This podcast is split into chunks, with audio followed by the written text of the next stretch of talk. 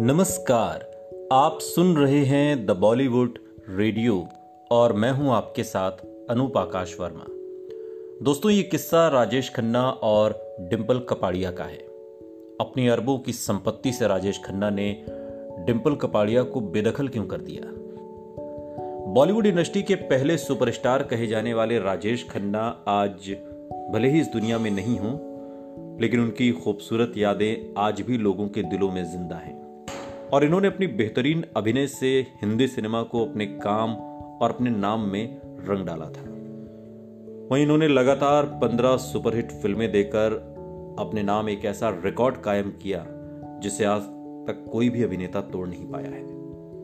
आपको बता दें कि राजेश खन्ना ने फ़िल्म आखिरी खत में काम किया था, जो पहली फ़िल्म थी और इसी फ़िल्म से अपने करियर की शुरुआत की थी।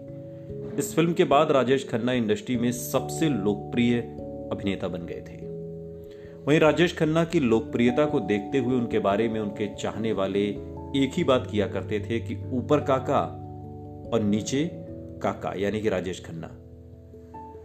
वो अपनी फ़िल्मों की बदौलत अरबों खरबों की संपत्ति के मालिक बन गए थे। वहीं राजेश खन्ना की निजी ज़िंदगी की बात की जाए तो उन्होंने एक्ट्रेस डिम्पल कपाड़िया से शादी की और जब शादी हुई तब 16 साल की डिम्पल थी और तकरीबन 32 साल के राजेश खन्ना। दोनों की उम्र में फासला ज़्यादा था, लेकिन फिर भी दोनों एक दूसरे से इश्क करने लगी थी। शादी का फैसला किया, शादी की, लेकिन ये शादी ज़्यादा लंबे समय तक चल नहीं पाई और फिर तकरीबन 10 साल बाद दोनों एक दूसरे से अलग हो गए, लेकिन तलाक नहीं लिया। राजेश खन्ना ने डिम्पल कपाड़िया को पहली ही नज़र में पसंद कर लिया था, लेकिन डिम्पल से शादी करने के लिए राजेश खन्ना ने उनके सामने एक शर्त रखी थी।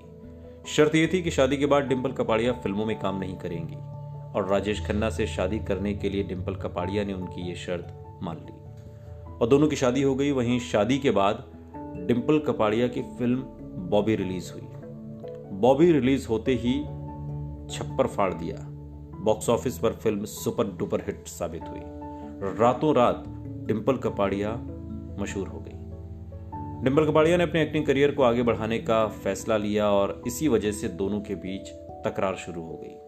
पति पत्नी के रिश्ते में दूरियाँ आने लगी।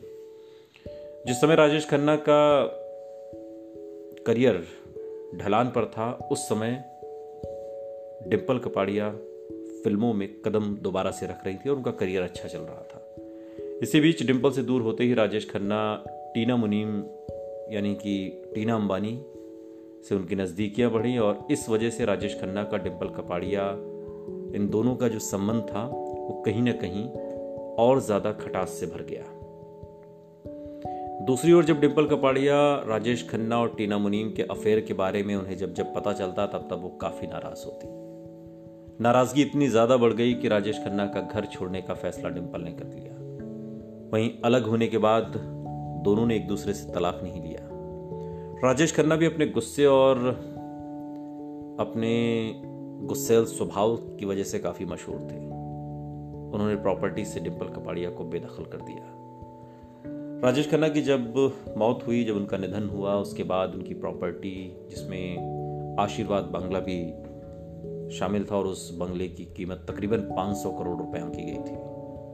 वो बंगला राजेश खन्ना की दोनों बेटियों में बराबर रूप से बांट दिया गया। सारी संपत्ति के दो हिस्से हुए, लेकिन डिम्पल को उसमें से कुछ नहीं मिला। सुनते रहिए द बॉलीवुड रेडियो। सुनता है सारा इंडिया।